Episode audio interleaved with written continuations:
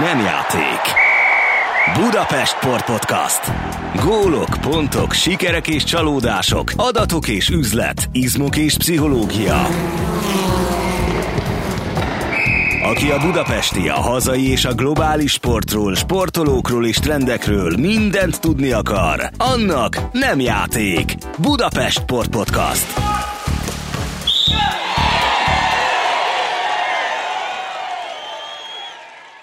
Köszöntöm a hallgatókat, ez itt Budapest főváros önkormányzatának sportpodcastja. Adásainkat megtalálják a Spotify mellett az én budapesten.hu oldalon, valamint a Városházához tartozó Facebook oldalakon. Én Bruckner Gábor vagyok, vendégem pedig Szabó László, a Magyar Paralimpiai Bizottság elnöke, és amiért most beszélgetünk, annak az apropója az, hogy február 22-e a Magyar Parasport napja. Szeretettel köszöntelek a stúdióban. Szervusz Gábor, tisztelettel köszöntöm a bennünket hallgatókat, köszönöm a meghívást. Egyúttal utólag is gratulálok, hiszen az előző ciklusod után tavaly évvégén újra választottak az elnöki tisztségben. Nem beszéltük meg, de talán nem haragszol meg, ha annyi kulisszatitkot elárulok, hogy amikor a tisztújítás előtt néhány héttel beszéltünk, akkor azt mondtad, hogy még gondolkozol azon, hogy jelöltessed magadat. Szerintem nem teljesen idegen a témánktól, attól, hogy egy kicsit beleássuk magunkat a parasport hazai és nemzetközi helyzetébe, hogyha elmondod, hogy mi volt a hezitálás oka. Az volt a hezitálás oka, hogy a Tokiói paralimpián soha nem látott, vagy szinte soha nem látott sikereket ért el a magyar paralimpiai csapat. Olyan magasságokba emelte magát a, ez a sport csapat, amilyen magasságokban talán még sosem járt, és, és sportvezetőnek el kell gondolkozni, hogy van-e feljebb és nyilván az ember a személyes karrierjét is, a személyes, nem is tudom, elképzeléseit is ilyenkor mérlegre teszi, és azt is végig kell gondolni, hogy ő-e, ő alkalmas-e arra, hogy ennél feljebb jussunk. Már nem én, hanem maga a magyar parasport, és ezt mérlegelni kell, és ez volt a hezitálásnak az oka, hogy tudok-e olyan munkát végezni, ami még följebb lendíti a fogyatékos sportot Magyarországon. Aztán sokakkal beszélve, egyeztetve, végig gondolva sok mindent végül is úgy döntöttem, hogy még egy ciklusra belevágok. Ezek szerint tudsz olyan munkát végezni, hogy még följebb kerüljön a magyar parasport. Igen, de a most következő ciklusnak van egy fontosabb, vagy zajló ciklusnak van egy fontosabb része az én számomra, ami nem is feltétlenül a direktben a magyar parasport, vagy a magyar para élsporttal foglalkozna, hanem sokkal inkább általában a fogyatékos sporttal. Ez, ha megengeded, mondok róla három mondatot. Az a tervem ebben a ciklusban, hogy a magyar jogszabályi rendszerbe bele tudjuk építeni azt a azt a lehetőséget, sőt, ha kicsit erősebben fogalmazok, azt a kötelezettséget, hogyha Magyarországon bárki fogyatékossá válik, baleset, betegség, de akár hogyha fogyatékosan is születik, akkor az ő számára a jogszabályi erővel szinte kötelezően eljuthathessunk hozzá, és a sportot fölkínáljuk neki, mint az élete kiteljesítésének a lehetőségét. Ezt ma a jogszabályok nem teszik lehetővé, ezért egy csomó fogyatékos emberhez egész egyszerűen a sport lehetősége nem jut el. És én azt szeretném ebben az elkövetkező három évben, hogy meggyőzzem a döntéshozókat arról, hogy lehet olyan jogszabályi kereteket kialakítani, amikor a sportot a fogyatékos emberek emberek számára fölkínáljuk mindenki számára, mint lehetőséget, mert bízom abban, hogy nagyon sokan akkor választanák ezt az életük útjának. A célokról, az elkövetkező feladatokról még biztosan lesz szó az elkövetkezőkben, viszont most kanyarodjunk egy picit vissza a múlt évhez és a paralimpiához, amit már az előbb szóba hoztál. Amikor hazajöttetek Tokióból, akkor úgy fogalmaztál, hogy ez a magyar parasport aranycsapata volt. Hát ezzel nehéz is lett volna vitatkozni, hiszen a miénk összesen 16 érmet nyertek, ezek közül 7 volt az arany, 5 az ezüst, 4 a bronz. Ez ugye a kirakat, amely tényleg rendkívül szépen berendezett, de a kérdés az, hogy mi van a boltban. Ha mondjuk összevetjük a 10-20 évvel ezelőtti helyzettel, akkor egyértelműen látszik valamiféle fejlődés. A fogyatékkal élők közül egyre többen választják a mozgást, a sportot életformának, hogy ezáltal is teljesebb életet éljenek? Meg egyáltalán mit lehet mondani az elfogadottságról, arról, hogy ma már természetesen az, amire nem is olyan régen még felkapták a fejüket az emberek, nevezetesen, hogy testi vagy szépen szellemi fogyatékos emberek sportolnak, versenyeznek, mi több a legjobbak akár legalább részben ebből is élnek. Szellemi fogyatékosról nem beszélünk, értelmi fogyatékosságról beszélünk, a szellem az mindenkinek rendben van. A bolt szerintem talán még, hogy mondjam, szebb, mint a kirakat Én azt érzékelem, de hát majd mondd el te is a véleményedet róla, meg nyilván a hallgatók is elgondolkoznak ezen. Én azt látom, hogy a, az, hogy egy fogyatékos ember számára a sport az, az lehetőség legyen, és hogy tiszteljük, becsüljük azokat a fogyatékos embereket, akik a sportot választják, ez szerintem ma már evidencia és, és egyre több olyan fogyatékos ember van, aki valamilyen módon megtalálja annak a formáját, hogy ő, hogy ő sportolasson, és egyre több olyan sportszervezet van, sportegyesület, sportszövetség, aki kézenfekvő feladatának tekinti a fogyatékos sportnak a segítését. Úgyhogy én azt hiszem, hogy a kirakaton túl a boltban is egyre gazdagabb a, a kínálat, és egyre gazdagabb a választék. Nyilván mindig van mit fejleszteni rajta, de én azt hiszem, hogy ma már, ma már az nem kérdéses senki számára sport sportvezető, újságíró, de egyszerű a sporttal nem különösebben foglalkozó, csak legfeljebb afelé érdeklődő ember számára, hogy a fogyatékosok számára ugyanúgy meg kell adni a sportolás lehetőségét, mint az épeknek. Beszéljünk egy kicsit erről, a parasport hazai szerkezetéről. Azt ugye tudjuk, hogy a Paralimpiai Bizottság egy ernyő szervezet, amely alá jó néhány szövetség tagazódik be. Csak röviden kérlek mondd el, hogy melyek ezek a szervezetek, és mi a feladatkörük? 2017-ben a sporttörvény akkori módosításával jött létre a Magyar Paralimpiai Bizottság köztestület, tehát a jogi formánk az köztestület, ugyanabban a magasságban vagyunk, mint a Magyar Olimpiai Bizottság, vagy éppen a szintén köztestület Magyar Tudományos Akadémia.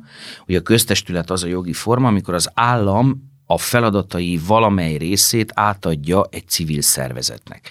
A köztestület tehát valahol félúton van az állami szervezet és a civil szervezet között, mert a civil szervezet, de állami feladatot lát el, ez a fogyatékosok sportja.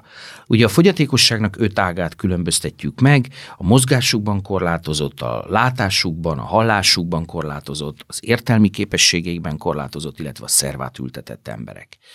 Mind az öt területnek önálló sportmozgalma van, szervát ültetettek, világ és Európa játéka, csúcs, siket limpiai rendszer, speciális olimpiai rendszer, ez a középsős értelmi fogyatékosoké, és a paralimpiai olimpiai mozgalom a mozgásukban, látásukban és az enyhén értelmi fogyatékos embereknek a, a sportmozgalma. Ezeket fogja össze a Magyar Paralimpiai Bizottság köztestület, és miközben én a paralimpiai csapatért és a paralimpiai mozgalomért is felelős vagyok, közben, mint köztestületi elnök, felelősséget kell, hogy vállaljak a többi területért is. Van valamiféle szám arra vonatkozóan, hogy hány ember tekinthető a Magyarországon parasportolónak? Egyáltalán, hogy kit tekintünk parasportolónak? Kicsit nagyobb kitekintéssel indulok. Magyarországon mintegy másfél millió olyan ember él, aki valamilyen módon korlátozott a képességeiben, vagy az értelmi, vagy a testi képességeiben. Remélem, hogy nem lesz a hallgatók számára bántó, amit most mondani fogok. Közülük mintegy fél millióan vannak, akik jogi és vagy orvosi értelemben fogyatékosnak számítanak. Közülük egyébként mintegy 80 ezren vannak, akik fiatalkorúak, tehát 18 év alattiak. A parasportolók vagy fogyatékosok játékos sportolóknak a száma az nagyjából az ezer fő környékén van, és körülbelül belőlük egy olyan 300, 250-300 az, akinek nemzetközi értelemben értelmezhető eredménye van. Ha ezeket a számokat összevetjük mondjuk egy tíz évvel ezelőtti adattal, akkor mire jutunk? A fogyatékos sportolók tekintetében biztos, hogy emelkedést látunk, ott nagyjából azt mondanám, hogy a megduplázódást, a fogyatékos emberek a magyar, a magyar fogyatékosok száma az, az, az nagyjából ugyanennyi, hosszú-hosszú évek óta, bár egy enyhe emelkedést mutat, ez nem jó hír egyébként, de ez egyébként egy világ tendencia. Valószínűleg itt azért persze az is belejátszik, hogy a különböző orvosi és jogi szabályozások azok hogyan néznek ki, és meddig terjednek a tekintetben, hogy valaki fogyatékos vagy nem. Azt ugye tudjuk a nagyszerű paralimpiai eredményekből, hogy vannak bizonyos sportágak, amelyekben remekelnek a magyar parasportolók, ilyen az úszás, ilyen a vívás, ilyen az asztali tenisz, ilyen az atlétika is újabban. De melyek azok a sportágak, amelyek bár világszerte népszerűek a fogyatékkal élők körében, nálunk még nem igazán elfogadottak, még nem igazán vagyunk bennük eredményesek, és ez ügyben van teendő. A paralimpián jelen pillanatban 22 sportág van. Ezek közül a sportágak közül az egyéni sportágakban egészen jók vagyunk, bár sajnos vannak olyan egyéni sportágak, ahol, ahol nem voltunk jelen Tokióban sem. Mondok ilyet például ilyen a lovaglás, vagy ilyen a judo. Judo látássérülteknek, lovaglás az több kategóriában is van.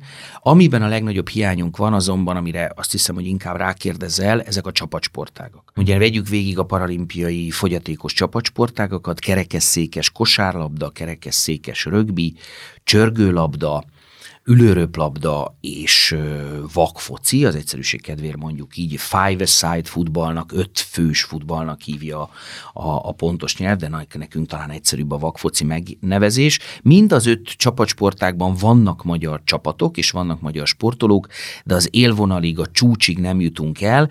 Talán Párizsra csörgőlabdában van erre esélyünk, nagyon halvány esélyünk talán ülőröplabdában is kerekesszékes rögbiben, kosárlabdában és a vakfociban nagyon-nagyon le vagyunk maradva az élvonaltól.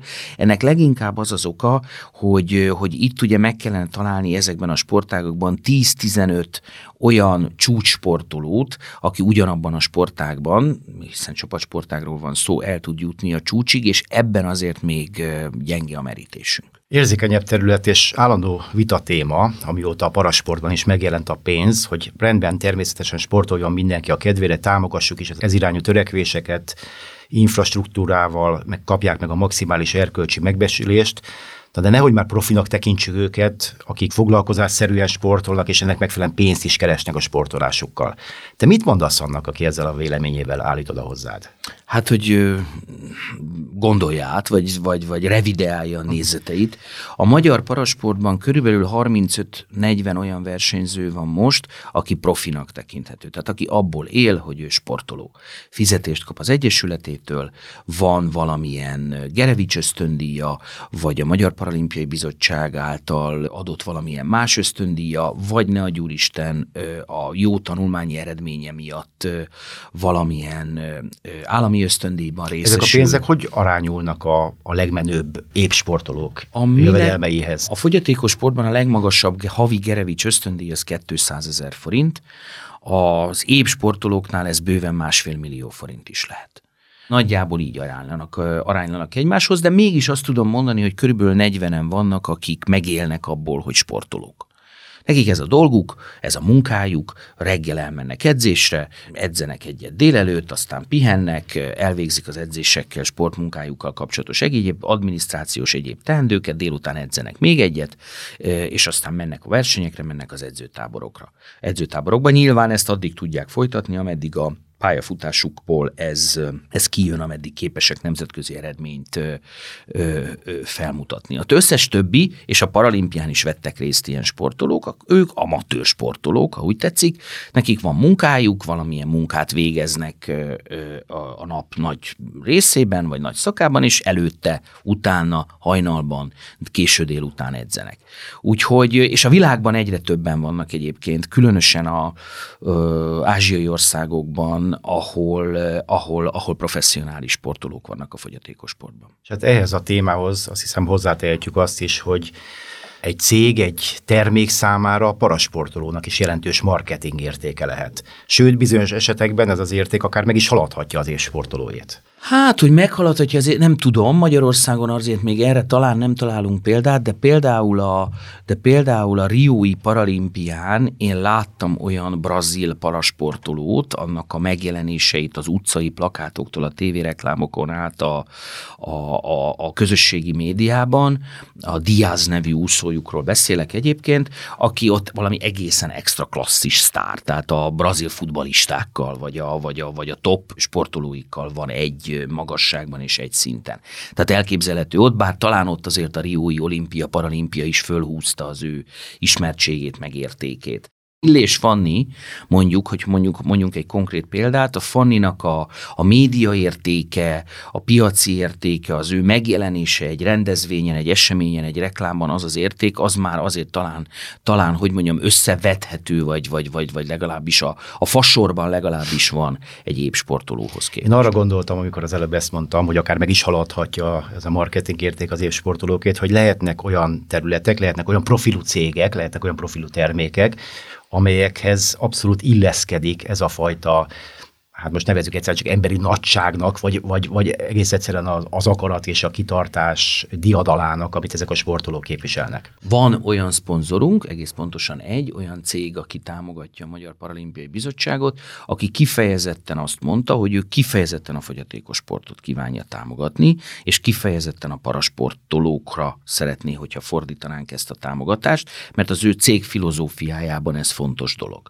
Ez ma még a ritkább. De azért, hogy mondjam, tehát Tehát a fogyatékos emberek, és amikor arról beszéltem az elején, hogy szeretném, hogyha eljutna a sport minden fogyatékos emberhez, akkor egyébként ilyen szempontok is a fejemben vannak. El tudom képzelni, hogy biztosító társaságok számára, hiszen a fogyatékos emberek egy speciális biztosítási környezet, orvosi segédeszközök, gyógyászati segédeszközgyártók számára, protézisek, műlábak, műkarok, művégtagok gyártói számára, kerekesszékes, kerekesszékgyártók számára, különböző a fogyatékosságot segítő, akár digitális eszközök gyártói számára. A fogyatékos sportoló az lehet egy jó arc, akin keresztül a fogyatékos társadalomhoz el lehet jutni, juttatni bizonyos termékeket, hiszen ha az a paralimpiai bajnok úszó, vívó, asztali teniszező is használja, akkor annak az értéke az, az biztos, hogy magasabb. Az hogy látod, hogy a sportértéket tekintve szakmailag közelít valamelyest a fogyatékosok sportja az épek sportjához? Még hát, hogy azt gondolom leszögezhetjük nyilvánvaló is, hogy magát az objektív produkciót tekintve az előbbi sosem éri el az utóbbit. Persze, és nem is szabad összevetni szerintem a kettőt egymással. Ez, ez két különböző világ, és nehezen viselem azokat a vitákat, amikor, amikor arról vitatkozzunk, vagy vitatkoznak velem, hogy, hogy de hát, de hát értsem meg, hogy, hogy, hogy nem tudom én, az sosem fogja elérni azt a teljesítményt egy fogyatékos sportoló a vízben, az uszodában, a páston, a futópályán, a, a kosárlabda pályán, mint egy. Hát persze, hogy nem fogja elérni, nem is ez a cél. Az a cél, hogy a saját közegében, a saját sportolói közegében legyen összemérhető, és abban legyen a legjobb. Szóval itt tényleg alma körte vita zajlik, sosem lehet majd összemérni egy, egy nem tudom én, egy vak 100 méteres gyorsúszó teljesítményét a, az olimpiai bajnok gyorsúszónak a teljesítményével, ami másik. Lehet, hogy ugyanabban a medencében úsznak, nem tudom, két hónap különbséggel, vagy egy hónap különbséggel az olimpián meg a paralimpián, tehát egy teljesen más sportvilágból érkeznek, és teljesen más is a célja az ő, az ő sportolásuknak. Melyek azok az országok tapasztalatai szerint, amelyekben hagyományosan a legnagyobb a parasportolók megbecsültsége, társadalmi elfogadottsága, és ezek az országok miben járnak előttünk?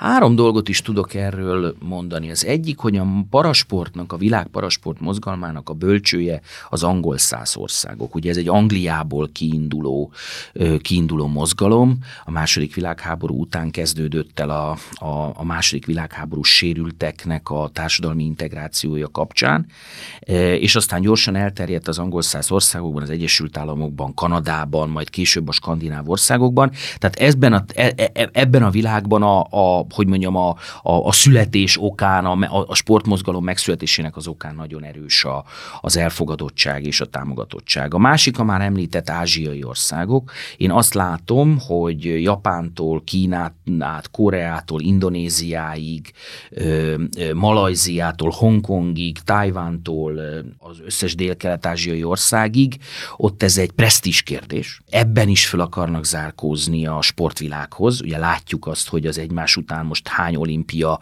ment el Ázsiába, Pekingbe, Pyeongchangba, Tokióba, hány világverseny zajlik a, az ázsiai országokban, a fogyatékos sportban is föl akarnak zárkózni. Ez miben nyilvánul ez meg, hogy ők bizonyos tekintetben jobbak nálunk? Pénz Ez van, sokkal több pénzt fordítanak rá.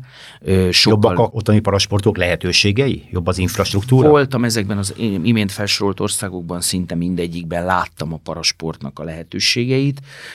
Láttam Japánban, láttam Koreában, láttam Indonéziában, sokkal, sokkal, sokkal nem sajnos, hanem hála Istennek bizonyos értelemben, de hát közben nekünk ezekkel versenyre kell kelni. És a harmadik az egy nagyon érdekes megközelítés, és, és a dolognak van egy szürrealitása is, azokban az országokban, ahol háborús cselekmények zajlottak vagy zajlanak.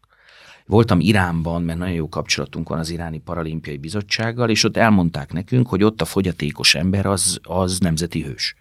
Mert a fogyatékos ember az az, aki a háborúban elveszítette a lábát vagy a karját. A délszláv országokban azért olyan erős a délszláv ülőröplabda például, mert olyan férfiak játszák, akik a háborúban elveszítették a lábukat. Az amerikai vagy kanadai ülőjégkorong válogatottban tengerészgyalogosok játszanak, akik valamilyen aknarobbanásban elveszítették a lábukat Afganisztánban, vagy Irakban, vagy nem tudom hol. Tehát van egy olyan metszete is a fogyatékos emberek, egy, vagy fogyatékos sportolók egy részének, akik egész egyszerűen a hazáért tett szolgálatuk okán váltak fogyatékossá, aztán átmennek sportolóba, mert egyébként kisportolt férfiak, nők, és így hoznak újból dicsőséget az országuknak. Nem is olyan régen együtt ültünk egy pódium beszélgetésen, ahol a sok-sok felvetődő gondolat közül talán az volt az egyik legfigyelemre méltóbb, hogy a parasportolók, mintha többet mosolyognának, mint a folyamatos eredménykétszerben lévő évtársaik, mintha maga a tevékenység, a mozgás, a sport öröme lenne a meghatározó, nem pedig a világra szóló siker. Valóban így van ez? Hát még sosem volt ilyen mosoly méterem, vagy ilyen mosoly, mosoly ö, ö, vizsgálatom, de, de van, van, van, van benne igazság, meg van talán egy másik metszet, de ezt most itt hirtelen rögtönzöm, nem tudom, hogy igaz-e, hogy, hogy a fogyatékos sportnak egyetlen ága és egyetlen fogyatékos sportoló sem megosztó. Tehát ott nincs, nincs az a vita, hogy most jár neki a pénz, vagy nem jár, hogy most akkor őt, hogy most akkor ő, hogy most az a támogatás, amit kapott, és nem tudom, tehát ugye a épp sportolók körül ki tud alakulni ez a vita. Most nem, a futballban kialakul ez a vita, jó sokszor azt mondjuk érzékeljük szinte nap, mint nap, de hát más sportágokban is.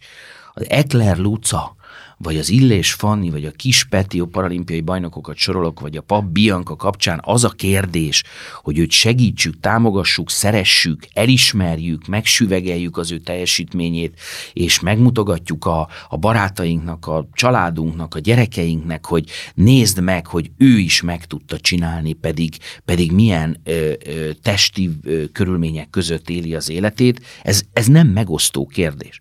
Ezt mindenki szeretettel fogadja, és talán ez a, ez tükröződik vissza, nem tudom, de ezt most hirtelen csak ide rögtönöztem. Vagy az, hogy ők nyilvánvalóan kizárólag a sport iránti szeretetből, a saját maguk épülésére végzik, amit, amit végeznek, és számukra kevésbé jelentős, persze a, a élsport csúcsán, parasport csúcsán már ez sem feltétlenül igaz, de kevésbé jelentős az eredmény.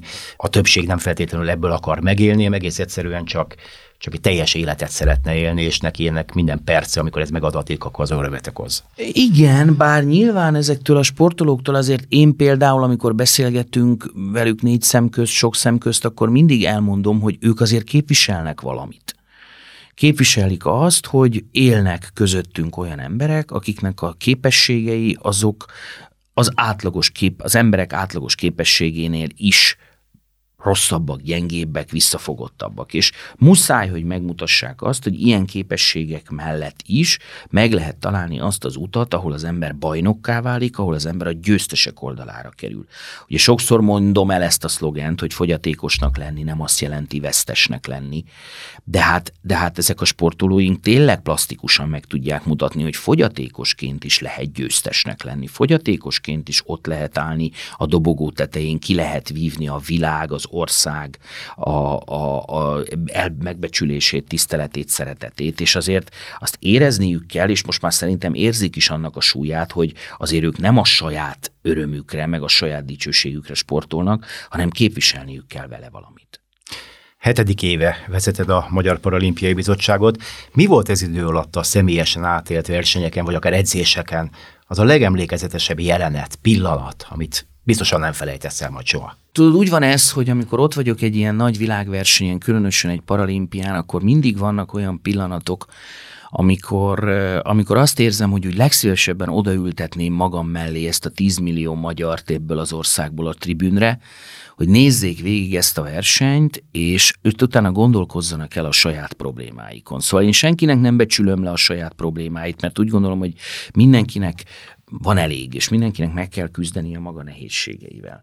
De amikor látom úszni a, az ukrán srácot ö, karok nélkül, egy lábbal, és végig küzdi a medencét száz méteren keresztül úgy, hogy törzsből nyomja ki magát a víz fölé, és, és veszi a levegőt, és a végén az egész uszoda áll és tapsol, pedig nyolcadikként ér be, teljesen lehetetlenül lemaradva mindenki mástól, akkor, akkor valahogy úgy szívesen odaültetném mellé, magam mellé ezt a tízmillió magyart, és azt mondanám nekik, hogy, hogy gondold végig a saját problémáidat, meg gondold végig azt, hogy mikkel nézel szembe, és részben meríts erőt abból, amit ott látsz, részben meg egy kicsit relativizáld a saját problémáidat.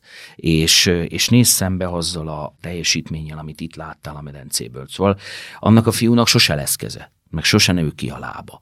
És mégis eljön a világ másik végére, és megmutatja, hogy ilyen képességekkel, ilyen adottságokkal is végig lehet csinálni egy versenyt, és utána föl fog állni az, a, a, a, az, uszoda körül, az uszodában három ezer ember, és állva fogja tapsolni. Te mire vagy egyébként a legbüszkébb a magyar parasport múltjából és általad most is képviselt jelenéből, vagy van-e bármi, amit, ha nem is szégyelsz, de nem feltétlenül dicsekszel vele? Nincsen olyan, amivel, amire, amit szégyelnék, vagy, vagy, vagy ne dicsekednék vele. Nyilván én is szembesülök néha mm, rettenetes mondatokkal, meg rettenetes döntésekkel, meg rettenetes helyzetekkel, amikre azt érzem, hogy hát ilyet nem lehet megcsinálni, meg, meg így nem lehet viselkedni, meg így nem lehet állni bizonyos dolgokhoz. Hogy mire vagyok a legbüszkébb, azt, az, az, azzal kezdted, ugye? Vagy az volt a kérdésnek az eleje. Hát nagyon büszke vagyok arra, hogy ezekkel a sportolókkal együtt dolgozhatom most már hetedik éve, Ugye az nagyon fontos, és ezt talán minden alkalommal igyekszem elmondani, hogy, hogy azért ezek felé, a sportolók felé sosem szabad úgy fordulni, és ők ezt nem is szeretik, mint hogyha sajnálnánk őket hanem vagy, vagy, vagy, vagy megsimogatnánk őket, mint az elhagyott kis cicákat, hanem, hanem úgy kell hozzájuk fordulni, mint akik, akik magukért felelős, a maguk lehetőségeit és a maguk képességeit kihasználni képes a, a emberek, és, és, és megpróbálok velük ebben a, ebben a kontextusban, vagy ebben a beszédhelyzetben beszélni, és azt várom el mindenkitől, újságírótól a politikai döntéshozóig, gazdasági gazdasági szektorban dolgozótól a, a, a, a mindennapok embereig, hogy ugyanezt a magatartást, vagy ugyanezt a habitust képviselje. És arra vagyok a legbüszkébb, amikor azt látom, hogy ez megtörténik. Amikor azt látom, hogy fogyatékos sportolókhoz és a fogyatékos, a magyar fogyatékos sportcsaládhoz nem úgy fordulunk, mint sajnálni való, megsimogatni való, rálegyinteni való emberekre, hanem úgy, mint a maguk lehetőségeihez képest, a maguk képességeikhez képest a legtöbbet magukból kihozó, és egyébként a társadalom által ezt az elvárást teljesítő emberekhez. Szó esett már a beszélgetés elején a tervekről, a megvalósítandó célokról, de szeretném azért, hogy így a beszélgetés végén is utalnál egy picit erre, hogy mi az, ami a legfontosabb feladat most szerinted előtted, előttetek a Paralimpiai Bizottság előtt? Mi az, ami ma még nincs, de kellene, hogy legyen, vagy van, de másképpen jobb lenne? Hát beszéltem erről az elején a, a legfontosabbról, ami ennek a három évnek, ugye most 2024-ig választottak meg, hiszen most a paralimpiai ciklus csak, csak három év az eltolt, egy évvel eltolt paralimpia és olimpia okán egyaránt. Ez a bizonyos jogszabályi környezetnek a kialakítása arra nézvést, hogy a fogyaték kosokhoz jussunk el a sport lehetőségével. Csak még egy mondatot erről, hogy mondjak.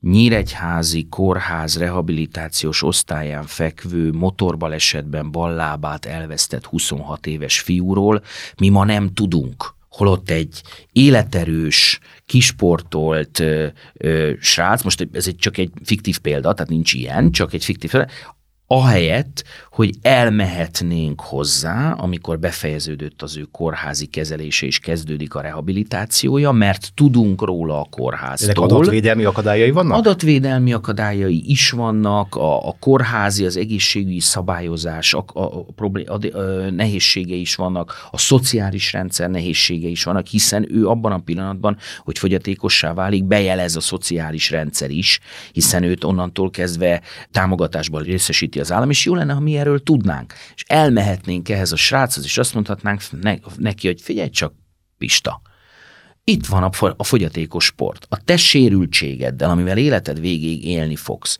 Ez is, ez a sportág, ez űzhető. Bringázni sose fogsz, parabringás sosem leszel, bár egyébként fél lábbal is lehet, de mondjuk lehetsz kerekesszékes vívó, lehetsz műlábas atléta, lehetsz ülj be egy kerekesszékbe és próbáld ki a kosárlabdát, ha éppen ahhoz van kedved, mondd, hogy melyikhez van kedved, és mi segítünk neked eljutni ilyen egyesülethez, ilyen közösséghez, ilyen, ilyen, ilyen sporthoz. Ezt nagyon szeretném, ha ezt meg tudnánk csinálni hogy ezt elérnénk, hogy, hogy, ez, hogy ez lehetőségünk legyen. És Hát a célok között pedig nyilván ez a társadalmi megbecsültség és a társadalmi presztízs emelése van. Tehát nyilván sportszakmailag is léphetünk előre, és majd kell is előre lépni, és ezen sokat dolgozunk, de annak nagyon sok összetevője van, mert a világ az bonyolult, és, és, és rengeteg a, a, a konkurensünk meg az ellenfelünk, majd ezeket nyilván megpróbáljuk legyőzni, de, a, de a, abban egy csomó dologra nincs hatásom. De arra, hogy az ország határokon belül hogyan fogadjuk a fogyatékos sportolókat, milyen az elismertségük, szeretettségük, támogatottságuk, arra, arra van hatásom. Nyilván ebben szeretnék leginkább előre, vagy még tovább előre lépni. Mielőtt elnök lettél volna, az én tudomásom szerint neked nem sok között volt a parasporthoz, a fogyatékosok sportjához. Az az utolsó kérdésem, hogy mennyit változik az ember egy ilyen pozícióban? Milyen pozitív tulajdonságai bukkannak esetleg elő? Egyáltalán kicsit másképp látja az életet azóta, hogy, hogy ebben a tisztségben dolgozik. Biztosan, biztosan, biztosan. Nem is feltétlenül annyira magamon mérem ezt le, mert az ember magával biztosan soha nem tud igazából objektív lenni, leginkább a gyerekeimen tudom lemérni. A gyerekeim ebben a hét évben nőttek föl nagyobbak 10 éves koruk elején jártak, amikor én a Paralimpiai Bizottság elnöke lettem, a kisebbik, a legkisebbik 5 éves volt. És azóta jönnek velem nagyon sokszor fogyatékos sportversenyekre, és látom rajtuk, vagy láttam rajtuk, hogy hogy válik ez az ő gondolkodásuknak a természetes részévé. Tehát az én gyerekeim számára az, hogy valaki kerekesszékben ül, vagy bemegy a versenyterembe, lecsatolja a műlábát, és nekiáll sportolni, ez, ez egy természetes dolog. Ők ismerik ezeknek a sportolóknak egy jelentős részét, személyes kapcsolatuk is van velük, mert az, egyszerűen az én jelenlétem okán ez megtörtént, és az ő számukra ez természetessé vált. Ezek nem lepődnek meg, nem fordítják el a fejüket, nem, és én azt szeretném, és talán ez biztos talán engem is megváltoztatott, de mondom, ön analízisben nem bocsátkoznék, de az tök jó lenne, hogyha ez minden gyermek számára egy, egy, egy elfogadott, természetes, normális élethelyzet lenne. Hát vannak, akik így élik az életüket, és nézd csak, mégis, nem hogy mégis, ezzel együtt sikeresek tudnak lenni. A leginkább tudok valamit mondani, ami hozzátett az én életemhez ebben az elmúlt hét évben, az az, hogy azt látom a gyerekeimen, hogy ezt, hogy ezt mennyire szeretettel és elismeréssel fogadják el. Legyen ez a végszó. Nagyon köszönöm, hogy elfogadtad a meghívásunkat. Kedves hallgatóink, Önök Budapest Sportos podcastját hallották a Magyar Parasport napja alkalmából Szabó Lászlóval és Bruckner Gáborral. Adásainkat megtalálják a Spotify mellett az énbudapesten.hu oldalon, valamint a Városházához tartozó Facebook oldalakon. Köszönöm a figyelmüket, a viszont hallásra.